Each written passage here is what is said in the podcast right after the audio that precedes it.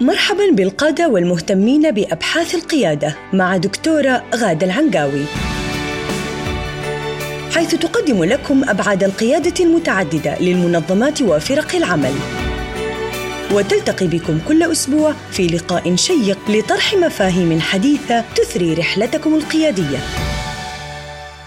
مستمعينا الكرام في كل مكان السلام عليكم ورحمة الله وبركاته. وحياكم الله في حلقة جديدة من بودكاست القيادة مع الدكتورة غادة طلال العنقاوي المتخصصة من أكثر من 20 عام في القيادة بجميع مستوياتها من خلال أبحاثها في الدكتوراه وبخاصة في مجالي السلوك القيادي الفعال والتربية والتعليم. حياك الله دكتورة غادة. أهلا وسهلا عبد العزيز حياك الله. أهلا وسهلا فيك. دكتورة في الحلقات السابقة تكلمنا عن أول ركن من الممكنات وهو هيكل الفريق. وقفنا في آخر حلقة عند الاتصال وتحدثت فيه عن الكثير من الأمثلة لكن ما زلت أشعر انه هناك المزيد فيما يتعلق بموضوع الاتصال. ربما تكون دكتورة أفضل بداية هي الرجوع يمكن شوي في الحلقات الأولى من البرنامج وتحديدا في الاتصال في القيادة للآخر، يا ليت يكون حديثك اليوم انطلاقا من هالجانب. نعم حقيقة أنا نفس الشيء شعرت إنه في لسه حاجة ناقصة في موضوع الاتصال لأنه زي ما تكلمنا المرة اللي راحت هو جذري وأساسي في أي علاقة بما في ذلك علاقة الفريق لأنه علاقة الفريق تتطلب إدارة عدد من العلاقات وقيادة عدد من العلاقات في وقت واحد. آه ذكرنا سابقا في الحلقات الأولى حول قيادة الآخر آه أن القيادة للآخر لها ثلاثة أركان. القصد ونعني به النية والاستماع آه ويتطلب التفهم والاتفاق على ما سنتفق عليه حتى لو ما اتفقنا. ماشي؟ وهذه كانت الثلاث الأركان الأساسية. وهذا اللي حيخلينا الآن جميل. نكرر هذه المنظومة أو هذه الأركان مع كل علاقة موجودة في الفريق. هذه إجابة مختصرة. جميل. طيب دكتورة هل ممكن أن تكون قيادة الفريق تتطلب نفس الأركان؟ بالضبط. القائد أساسي جدا في آه في الفريق. ولأن القائد أصلا neo كاريزمي ويتسم وحنتكلم عن القيادة ال neo كاريزمية لاحقا وحيتسم بتطبيق أدوار neo كاريزمية تتطلب سلوكيات معينة. هذه الأدوار من ضمنها دور الاتصال وقدرته على القيادة للآخر. ولنفترض أنه يتقن إتقانا جيدا الثلاثة أركان في قيادة الآخر ناجح جدا. وعادة ما نفترض ذلك لأنه هو وصل إلى مستوى في القيادة يسمح له بأن يكون عنده فريق. فإنه يستطيع بكل سهولة أن يقصد يستخدم القصد أو النية في اتصاله مع الآخر الوصول إلى غاية مشتركة ثم يستمع لدرجة تسمح له بأن يتحدث للآخر بما يدور في ذهنه ويعبر له عن مشاعره وعن المعنى اللي قصده بكل سلاسة وسهولة وبدون أن يشعر الآخر أنه منشغل بأفكاره الخاصة أو بمشاعره أو بعالمه. وفي النهاية بعد أخذ وعطاء قصد واستماع قصد واستماع آه يتحرك كلاهما مع إعادة تجديد القصد. وإعادة تقريره من قبل القائد للآخر. طيب يتحرك كلاهما إلى الاتفاق وذلك من خلال عدد من الوسائل. آه ممكن يتحركوا إلى الاتفاق نحو الغاية أو التكامل أو التعاضد. شوف الثلاثة. الآن جبنا آه موضوع آه الفريق. إيش كانت شروط آه إنجاح أو شروط الفريق الناجح؟ أن يكون هناك غاية محفزة أن يكون هناك تكامل ويكون هناك تعاضد بين الأعضاء. هذه الثلاثة تنتظم بسهولة لتدخل في موضوع الاتفاق في الاستماع للآخر في القيادة للآخر. إحنا نتفق مع بعض أنا وإنت لأنه غايتنا تحقيق هذا البودكاست بشكل جميل ونتكامل بطريقة يعني تستثمر أفضل ما عندك وأفضل ما عندي. طيب؟ يعني أنا ما أقدر من غيرك أسوي هذا البودكاست. لو سويته لوحدي ما حيكون ممتع. وأنت ما حتقدر تعمله من غيري لأنه أنا عندي المعلومات. شايف كيف؟ ونتعاضد سويا. فأنا وأنت بنتفق على الآلية اللي بندخل فيها وبنتكلم مع بعض مسبقا. فهذا التعاضد آه هو جزء من عمل الفريق لأن أنا وأنت الآن نشكل فريق بشكل أو بآخر شئنا أم أبينا. فحققنا الثلاث الأركان ولكن هذه الثلاث الأركان وصلنا إليها من خلال الاتفاق اللي هو الركن الأخير من أركان القيادة للآخر. وممكن أيضا يكون قيادة الآخر عبارة عن استكشاف وبحث وتقصي وجمع معلومات بهدف اتخاذ قرار مشترك ومن ثم خطوات العمل. وممكن تكون تفكير إبداعي في إيجاد طرق مختلفة وجديدة تؤدي إلى تحقيق المقصد. هذه الثلاثة اللي ذكرناها اللي هي التحرك نحو الغاية أو الاستكشاف أو التفكير الإبداعي هي محور الاتصال سواء كان في القيادة للآخر أو كان في قيادة الفريق معايا. للآن؟ جميل جدا نعم هذا الذي يحدث بين اثنين في مساحة القيادة للآخر يحدث في مساحة الفريق ولكن مع عدد أكبر من العلاقات علاقات الفريق نفسها فيتأكد القائد أن كل علاقة حققت المقصد والاستماع والاتفاق ويتنقل بين العلاقات ملاحظا لما يدور حوله أثناء انشغال الفريق بالنقاش. طيب يعني هو عادة ما ما يكون المحور حق النقاش القائد. يعني مو كل واحد يطالع فيه ويشوف هو موافق ولا لا.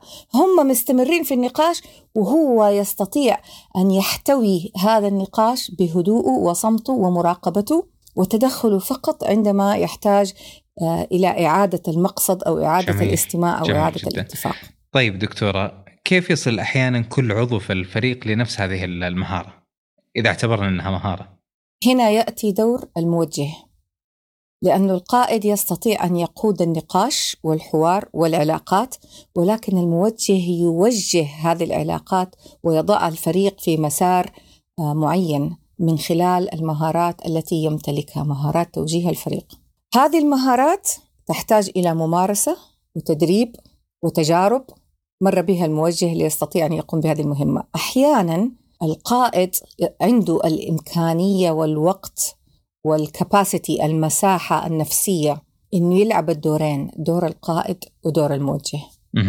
إذا معناتها أنه القائد هو اللي يتحمل المسؤولية ال- الكبرى في هذا الموضوع. نعم يتحمل المسؤولية. خلينا. نعم يتحمل المسؤولية وأيضا هو مسؤول عن إيجاد الموجه في الفريق. الكوتش. هو اللي يجيبه وهو اللي يتفق معاه ويعرفه بالمهمة حقته. والكوتش ياخذها من هنا ويحرر القائد ليقوم بالقيادة وهو يتولى توجيه الفريق. ونرجع لمثال الكورة الكورة الرياضة. هل يوجد فريق رياضي ليس به كوتش؟ ما في. صحيح وهل يوجد فريق رياضي ما عنده آه، مدرب؟ ما في وهل يوجد فريق رياضي ما عنده مدير؟ ما في فلماذا نهمل قيادة فريق العمل ونخليها كده ماشية يعني إيش آه على طبيعتها تلقائيا يقول لك ما في داعي تتدخل فيها ما في داعي خلاص هي الناس يتعلموا كيف يتعاملوا مع بعض آه عشوائيا ما يصلح. طيب دكتورة هل تع- تعطينا مثال برضو حتى تتضح الصورة بشكل أفضل؟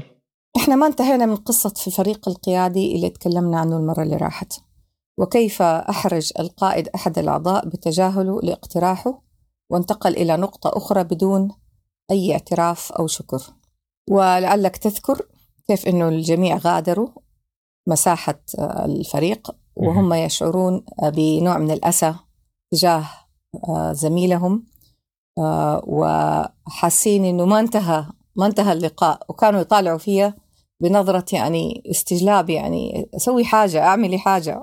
وبعد كده أنقذ الموقف. أيوه وبعد كده الأسبوع اللي بعده بناء على توجيهاتي ما حد يتكلم مع أحد في الموضوع كلهم في مساحات ال- التوجيه القيادي آه، في الكوتشنج الخاص بهم كل على حدة. كانت نقاشاتهم كلها حول هذا الموقف. وكيف نتعامل مع هذه اللحظات؟ لأنه هم كمدراء وقيادات آه، مستوى اللي بعده. عندهم كمان فرقهم. وتحدث في فرقهم مثل هذه الأشياء بل تحدث بشكل أكبر لأنه أنت لاحظ آه، إذا أنت supervisor اللي معاك كلهم front line كلهم موظفين آه، يعني آه، يعني مبتدئين في المهنة شباب دوبهم داخلين الوظيفة فهم ما هم قيادات فما عندهم المهارات اللي تسمح لهم بقيادة الآخر. فالتحدي أكبر في المستويات اللي هي, اللي هي المبتدئة من القيادة. نعم. ويصبح أقل المستويات الأعلى اللي هي مستوى الرئيس التنفيذي وال- وال vice president. ليش؟ لأنهم اتدقدقوا وتعلموا ووصلوا إلى كمان نضج عاطفي ذكاء المشاعر أفضل. آه، اتعلموا كيف يحفظوا ردات أفعالهم. ف فهؤلاء المدراء اللي القيادات اللي معايا كانوا في هذه في الفريق القيادي كلهم كانوا يحملوا هم كيف حتنحل هذه المشكلة وإيش الأسلوب الأمثل لحلها يبغوا يتعلموا. يعني هذه المشكلة صنعت ورشة عمل استمرت لمدة أسبوعين من النقاشات آه، الجانبية. في اللقاء الرابع في أول اللقاء وكان الجميع مستعد لتصفية الأجواء بعد ما عملنا coaching 1 to 1 ولاحظ إحنا عددنا الآن كان ستة. أنا سادسهم. آه، في اللقاء الرابع أخذ كل منهم وقته لمراجعة ردود أفعاله أمام الجميع والباقين يسمعوا. طيب وبعد مرور تقريبا 15 دقيقة كل واحد شرح وجهة نظره إيش حس وإيش شاف اعتذر القائد اعتذار كامل وصادق بدون مشاعر ولا انفعالات وتقبل آه، الشخص اللي هو تم تهميشه المهمش آه، الاعتذار بالكامل. ثم توالت التعليقات بين الأعضاء حول أهمية أن نوازن بين الطرح وحلول المشكلات في اللقاءات والاجتماعات وبين طريقة إعادة توجيه المقصد وكيفية الاستماع لبعض وكيفية الاتفاق. فحصل نوع من الإدراك في ذيك اللحظة إنه ترى يعني لما إحنا نحط communication charter charter ولا نقرر آه، مهارات اتصال معينة ترى تنفيذها ما هو سهل. ونحتاج إن إحنا نكون كونشس أو واعين عندنا وعي ذاتي بما يدور في أذهاننا في كل لحظة عشان الاجتماع يمشي بهدوء ونخرج بنتائج عجيبة وقوية. وقرروا أنه الجلسة الخامسة حيقوموا بفحص خلفياتهم من ناحية الثقافات المتعددة الموجودة في الفريق. وقد ذكرت لك أنه كان عندنا شخص آه، من خلفية ألمانية وشخص من خلفية لاتيني أمريكا أمريكا اللاتينية وهذه ثقافة مختلفة. وكان عندنا أمريكي بحت طيب آه، من الأنجلو ساكسونز. وكان عندنا اثنين أفريكان أمريكان سيدة وسيد. وكان عندنا أنا العربية السعودية ماشي؟ فهذه الخلطة آه، فيها تعدد ثقافات آه، نساء رجال جنسيات مختلفة. أو حتى لو كلهم أمريكان كلهم من خلفيات جغرافية مختلفة. فهذا آه، يعني يسلط آه، الضوء على كل اتصال. كل اتصال لازم تدخل فيه هذه الثقافات المتعددة. فقررنا في الجلسة الخامسة أن نبحث آه، أثر تعدد الثقافات على الاتصال جميل. واتخاذ القرار وكيف يمكن أن نصل إلى اتفاقيات سريعة وسهلة. ونستمع لبعض بالرغم من هذا الاختلاف الذي بيننا. جميل. فكان هذا طبعا محور آه، كان هذا الحل آه، اللي هو طويل المدى. طيب دكتورة بالحديث عن الحل طويل المدى خليني أخذ هذا الجزئية من إجابتك وأطرح تساؤل قد يعني يحضر في ذهن كثير من المستمعين. إنه هذا العمل وإن كان له نتائج إلا أنه يأخذ الكثير من الوقت والجهد وقد يكون هذا الوقت والجهد أولى بأن آه، يعني يتم وضعه في العمل بدل أن يتم وضعه في مثل هذه الجلسات. نعم. إيش رأيك؟ نعم، هذا اعتراض منطقي ووارد و آه، الفريق هذا الفريق القيادي اللي أنا تحدثت عنه لا يوجد فريق آخر في التنظيم التنظيم اللي أنا اشتغلت فيه كان في 1800 موظف فرق في كل ديبارتمنت فرق لا يوجد أحد مثلهم أكثر انشغالا لأنهم كانوا مسؤولين عن عصب المنظمة وهو مركز الاتصالات الذي يتلقى مكالمات الصيانة والعملاء الغاضبين. وقد استمعت لمثل هذه المكالمات وأدركت أنه لا يوجد وظيفة في الأرض تحتاج إلى مهارة قيادة الذات. وقيادة الآخر مثل مركز تلقي اتصالات العملاء الغاضبين. اللي اللي اللي زعلانين من الخدمة اللي قدمت لهم بس ما قدمت بالطريقة اللي هم كانوا متوقعينها. أنت تواجه كل أنواع الناس.